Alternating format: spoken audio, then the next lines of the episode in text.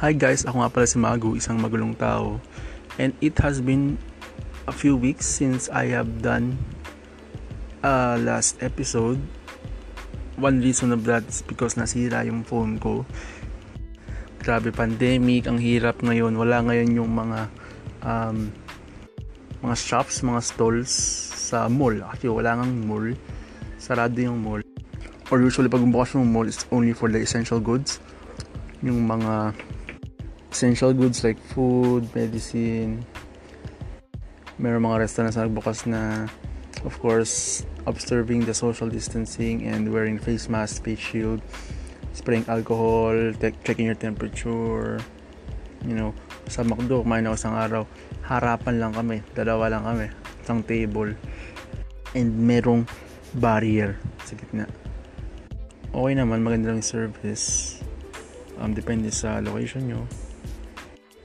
And then meron pa rin yung mga um, groceries na hindi agad-agad mapapasok ng mga tao. Dapat naka-face shield ka na. Ngayon, kailangan na talaga ng face shield. I-require na nila yung face shield. Hindi pwede yung visor lang, yung hanggang mata. Which is parang ang weird kasi yung face mask ay yung face shield sinabi yun na isuot para protektahan yung mata. Pero kapag yung mata lang yung protektahan mo, hindi pwede. Kasi meron ako yung parang um, sa mata lang. Yung, meron ako yung parang salamin na plastic siya. Pero yung gilid ng mata, yung sa taas, sa ilalim, sa baba, sa gilid, naka-cover yun. Para yung talagang mata mo protektado. And, but however, hindi naman recognize yun as a protection to your eyes, to your face, binigay sa akin yung, nagpa-LASIK ako eh. Bali nag uh, undergo ako ng underwent ako ng um, eye LASIK surgery. May, mamahal, mahal yun pero uh, hindi naman ako nagbayad yung mom ko. But still it was uh, successful. It was surgery done on the day. One day lang. Uh, umaga pumunta kami sa um, surgery. Actually, hindi naman siya, hindi naman siya hospital eh it was on a condo building. Buong floor na yon for LASIK lang. Kung alam nyo to, Shinagawa. Uh, pumunta kami din kasi meron kaming deal sa Metro Deal. I don't know kung Metro Deal talaga kasi hindi naman sa akin pinakita ng mom ko nung time na yun. Pero at least, nagkaroon kami ng experience and it was very life-changing.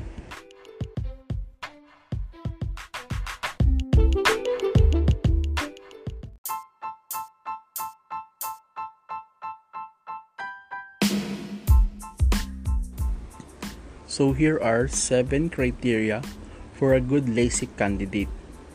So LASIK is the most commonly preferred laser eye surgery to treat myopia, nearsightedness, hyperopia, farsightedness, and astigmatism.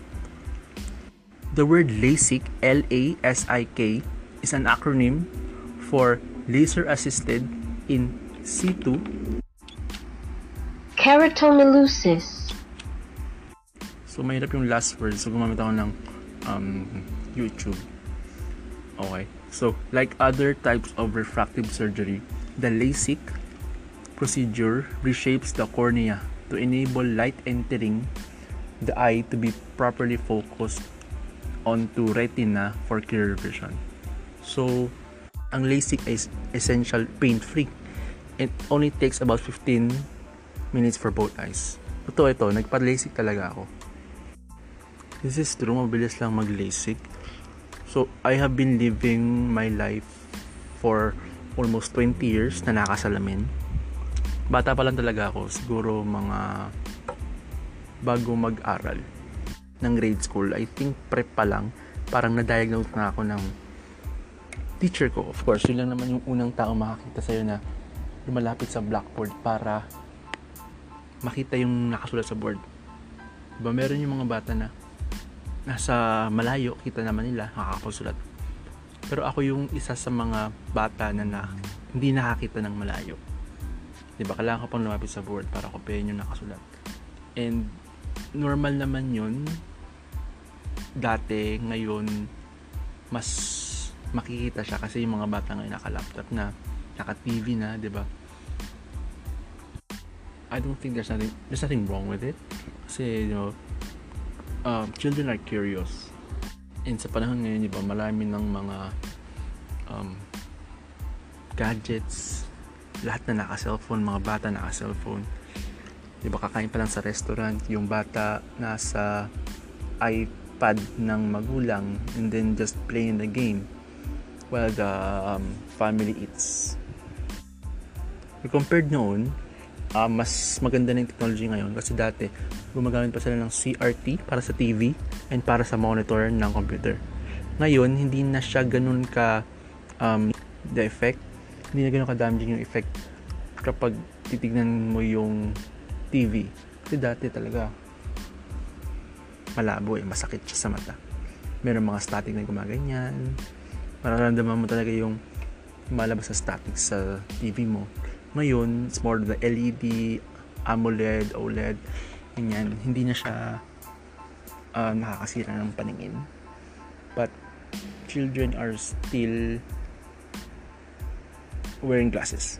So, bakit nga? Uh, I don't know.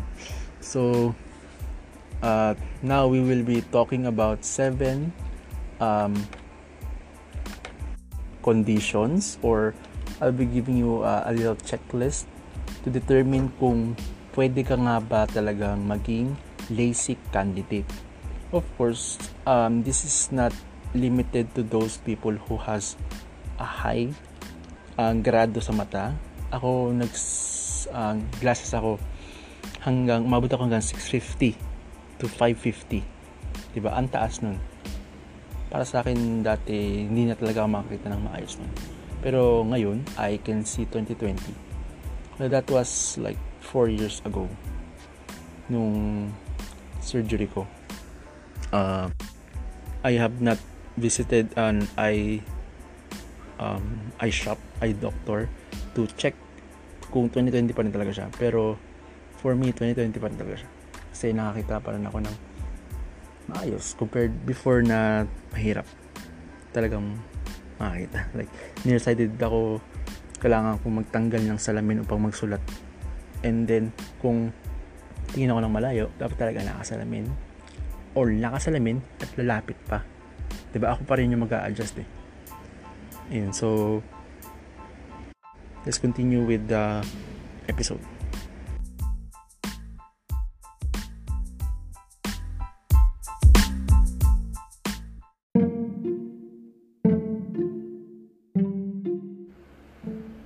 Guys, alam nyo ba yung Anchor.fm?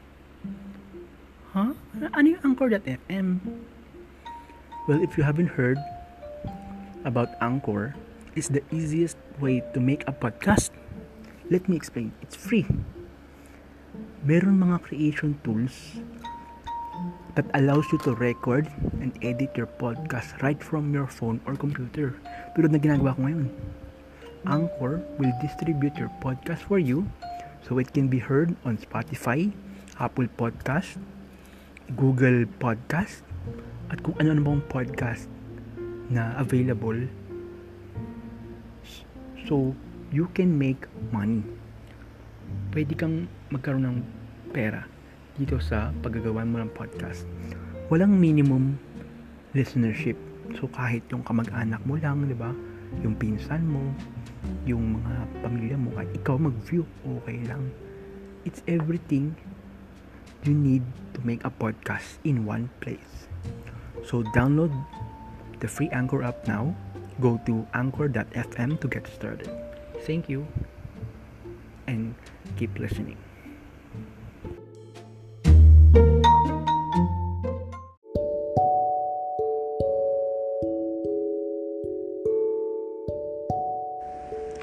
Number one, your eyes must be healthy. If you have any condition that can affect how your eyes respond to surgery or heal afterwards, you must wait until that condition is resolved. Kunyari, mayroon kang black eye na sa ka sa mata or what, mayroon kang infection, mayroon kang conjunctivitis or pink eye, severe dry eye syndrome, yan, nag-dry yung mata mo, di ba? You have to wait until maayos yung mata mo, healthy siya. If you have persistent, persistent dry eyes where you do not produce enough tears to keep your eyes lubricated and healthy, LASIK surgery may aggravate this condition. Common symptoms of dry eyes include burning or stinging, a gritty sensation in the eye, reduced tolerance to wind, intermittent blurry vision, and even excessive tears in some cases. So, if you have these symptoms, be sure to discuss them with your doctor prior to surgery. So, nung nagpa-surgery ako, um, umaga pumunta nga kami, and then, um, syempre maraming tao doon.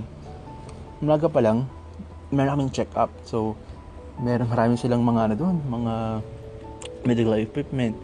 Yung parang usually nakita natin sa mga eye, eye shops na yung merong E na malaki, tapos ganyan. Papa-testing sa'yo yon kung gaano hanggang saan yung makikita mo. And then, you know, lalagyan din nila ng mga, anong tawag dito? Yung lenses na marami, yung na aparato sa ulo mo, sa mata mo.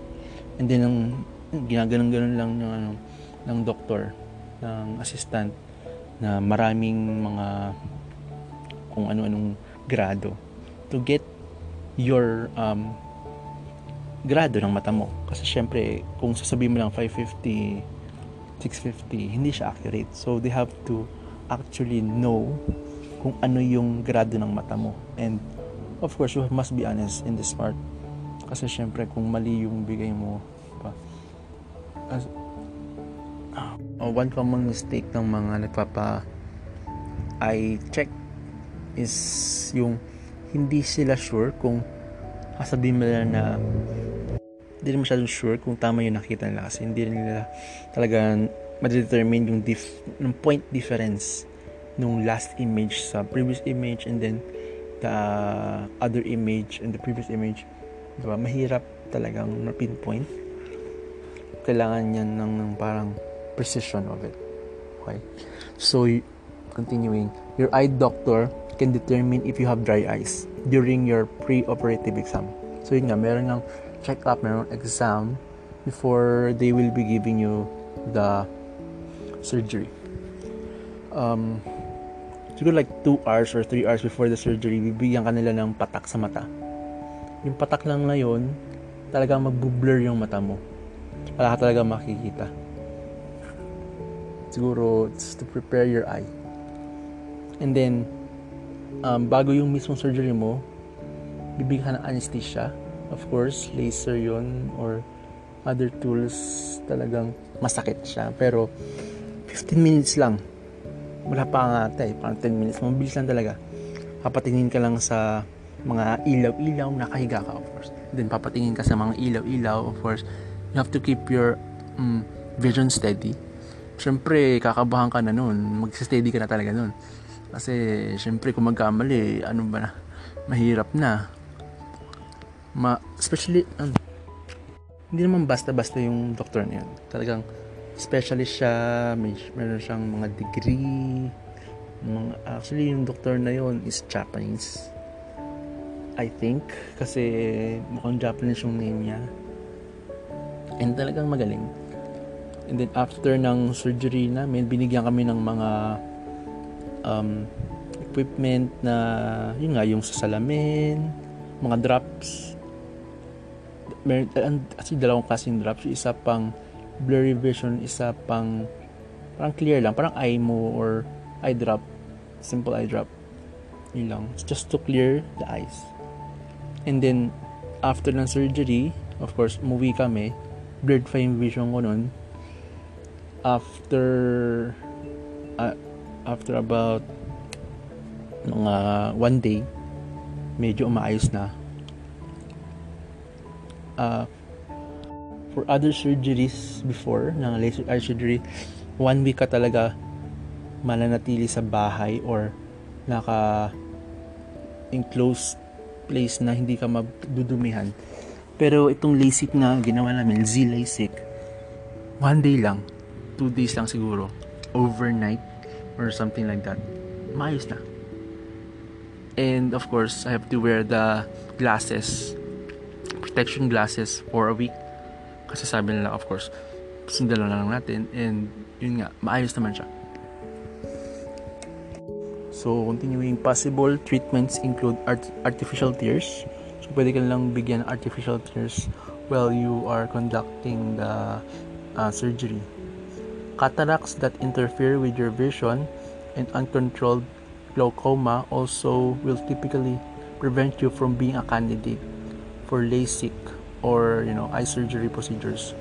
So kung yun nga nagluluha masyado yung mata mo, mayroon kang glaucoma or cataract interfere with your vision, meron ka sigurong something, you know, not normal in that kind of um, way.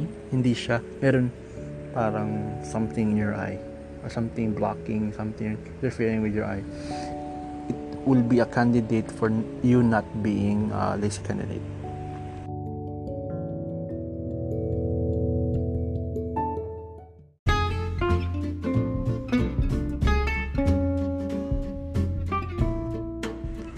So number two, your cornea must have sufficient thickness and your pupils must not be too large.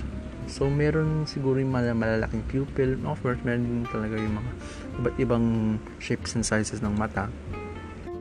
Performing laser eye surgery on a cornea that is too thin or has a surface that is extremely irregular and misshapen could compromise results and impair your vision. Uh, if your pupils are naturally large, you could be an, an increased risk of side effects such as halos, glare, starburst in low light, especially when driving at night. So ito ata yung mga ilaw na sumasabog, sabi nila. Iba pa to sa astigmatism, I think. Kasi dati nararanasan ko yung meron ngang parang sumasabog yung ilaw. Ilaw lang, hindi naman yung may linya ganyan. Kasi ilaw, pag yung may linya, linya na ganyan, astigmatism yun kapag yung sumasabog, yun nga siguro yung starburst or nagiglare. Di ba? Wala ka namang wala naman salamin sa harapan mo na ma malabo pero sumasabog na yung ilaw. Di ba? It could be na dapat na maayos yung um, shape ng mata mo for um, doing LASIK. Of course, itesting naman yan nung doctor before the check-up. I mean, before the surgery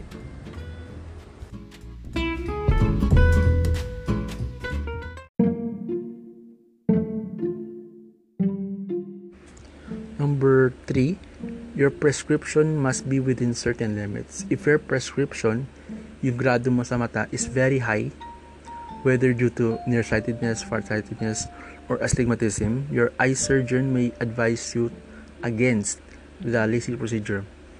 So sa case ko naman, hindi naman ako pinagbabalan ng doktor na mag-LASIK kahit 650, 550 na yung grado ko pero hindi ko sure kung yun talaga yung naging grado ko kasi parang matagal na akong nagpa gawa ng salamin before the surgery. Hindi ako nagpa eye test. So hindi ko talaga alam kung ano talaga yung actual siguro tataas yun eh. Um, around 3 uh, years or 2 years ako bago nagpa LASIK since nagpagawa ng salamin. And of course, as an engineering student, marami talagang puyat. 'Di ba Harap sa computer, nag mm, sa board, ganyan. Lahat naman ito dun sa check-up or you can ask your doctor before, you know, proceeding to a LASIK surgery.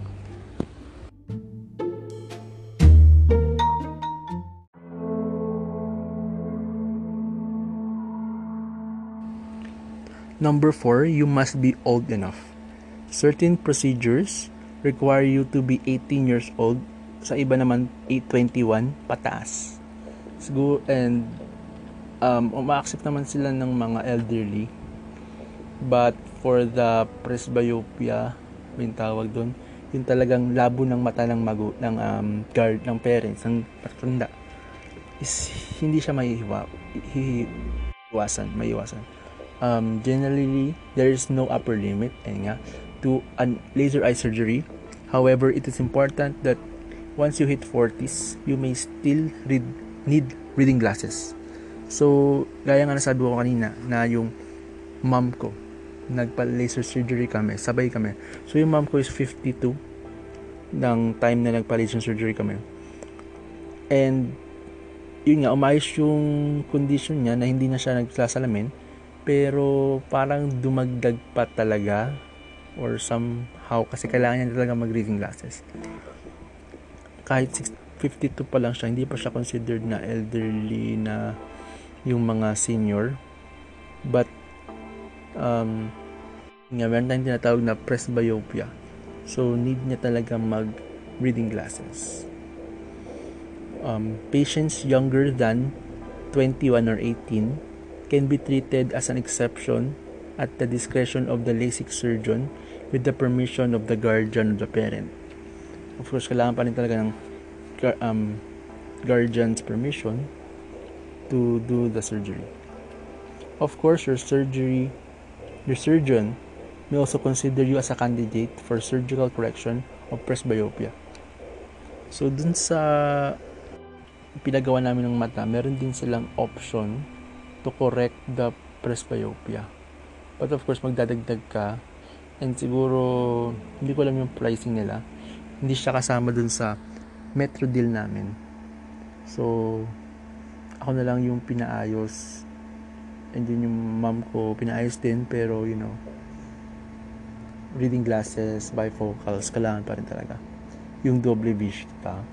At yung mom ko dati doble vista yung mayroon pang sa taas, yung um, pang malayo, sa baba yung pang malapit.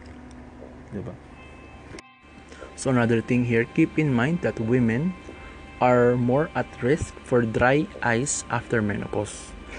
And men have a greater risk for dry eyes later in life as well.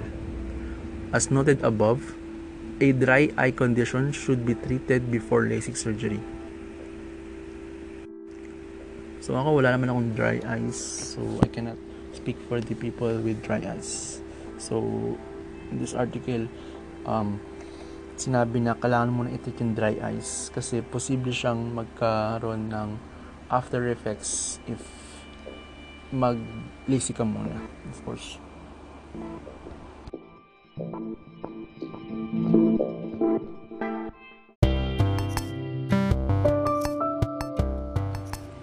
Number 5, your vision must be stable. So, teenagers and many young adults often experience changes in their contact lens prescription and eyeglass prescription from year to year.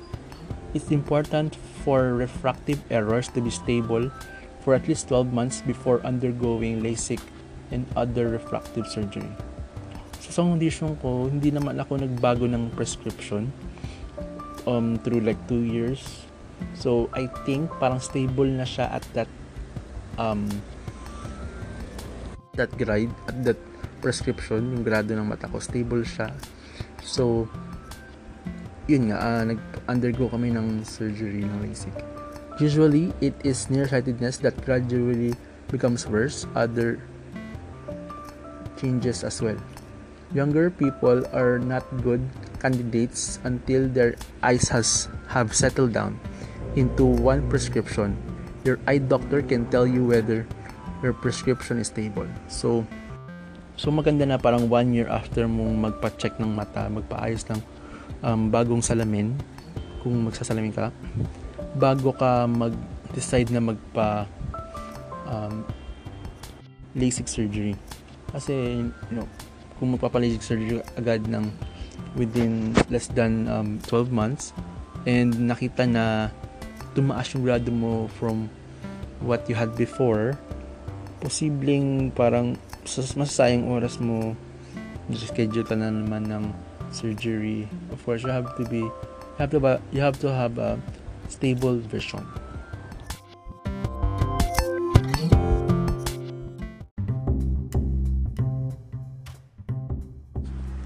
Number 6, you must be in good health.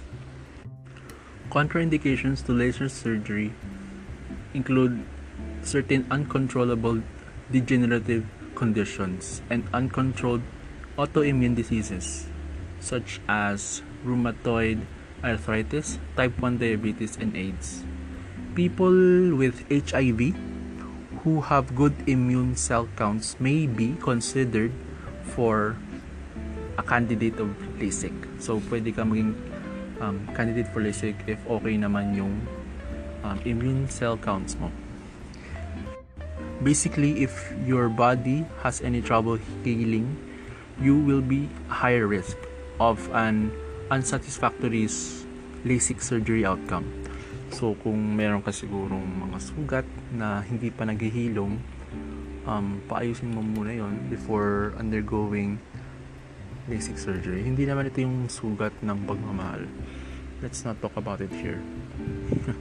so, uh, opinions vary among LASIK surgeons regarding which diseases are automatic disqualifiers and which ones might pose acceptable risk in certain cases. So, depende pa rin sa surgeon mo kung yung sakit mo ba is um, automatic disqualifier. Also, if you're pregnant, you should delay surgery. LASIK procedure is not suitable for um, people who are pregnant or nursing kung meron kang siguro inaalaga ang bata kasi galing nga sa ibang klaseng surge, um, LASIK, yung mata mo is mag, bababa talaga. Hindi ka makakita. For one day, for a week, eh paano kung yung anak mo is nagkaroon ng complication na wag naman sana or let's say umiyak ganyan or of course hopefully you're not alone in your house but you know hindi natin maiiwasan na yung mga tao is alone at the night uh, hormonal changes can alter the shape of your cornea, leading to temporary, temporary changes in your vision. So, yung buntis ka, you know, pwede kang magkaroon ng altered shape of your cornea. Surgery should not be performed until your hormones and vision have returned to normal after pregnancy. So, of course, malalaman pa rin ng doktor if you're pregnant or not um, at a certain months in your pregnancy. So, pregnant women often have dry eyes, which is another reason you may want to postpone LASIK until few months after the pregnancy. So, kahit nagbuntis ka na, di ba, huwag mo muna mag LASIK, di ba? Of course, you have a, you have a child, and nga, often pregnant women have dry eyes. Also, some medications that would be, normally be used af- before and after surgery promote healing, such as antibiotics, steroids, may be risky for your baby until unborn or nursing. So, and of course, after mong mag-anak, meron ka nung uh, taping or whatever you call it. I'm not a woman. I can't give my opinion about that. So also certain medications can increase risk associated with laser eye surgery. For example, immunosuppressants may interfere with post-operative healing and some medications may increase the chance and or severity of dry eye syndrome. So meron mga medications na pwede mag-cause ng dry eye syndrome. And having dry eyes is again um, a candidate for you to not have a LASIK surgery.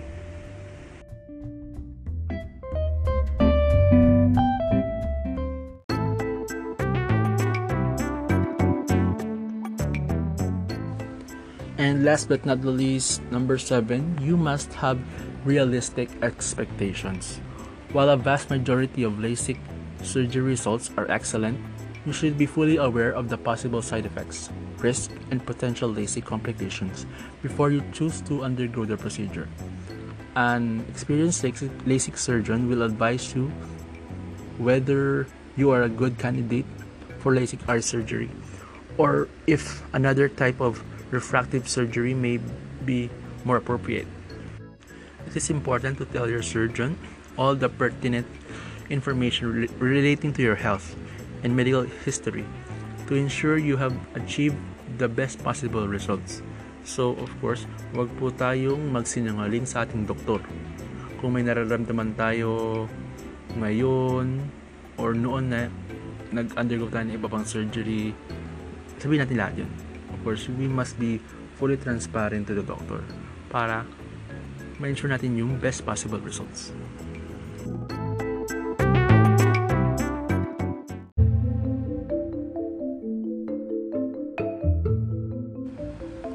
So this concludes another episode of um, Ang Magulong Podcast. So, final words, see an eye doctor. The only way to know for sure that you are a good candidate for LASIK surgery is to see an eye doctor for a comprehensive exam. So, so based on the Google, nag-search ako kung magkano ba ang eye surgery sa Pilipinas. So, so, so the price of LASIK in the Philippines varies from 65,000 to 140,000 depending on the technology. So, I think yung ginawa sa akin na LASIK eye is 140,000 but sa Metro deal nakuha lang namin siya for 55,000. Both eyes na yon and of course per person. So, 110 and you know bahala na kayo kung paano nyo babayaran. Um, so this is a small price to pay if you consider the value of your life. So sa article lang nito nakasulat na Shinagawa doon ako nagpagawa ng mata and the Asia Eye Institute are both reputable firms in LASIK business. So yung Shinagawa doon ako nagpagawa. So diba it's my word against yours kung okay ba sa inyo yun. Pero sa akin, okay ang Shinagawa. Uh, located sila sa BGC, Tagig. Um, pagawa ko sa may Ortigas. So, good yun.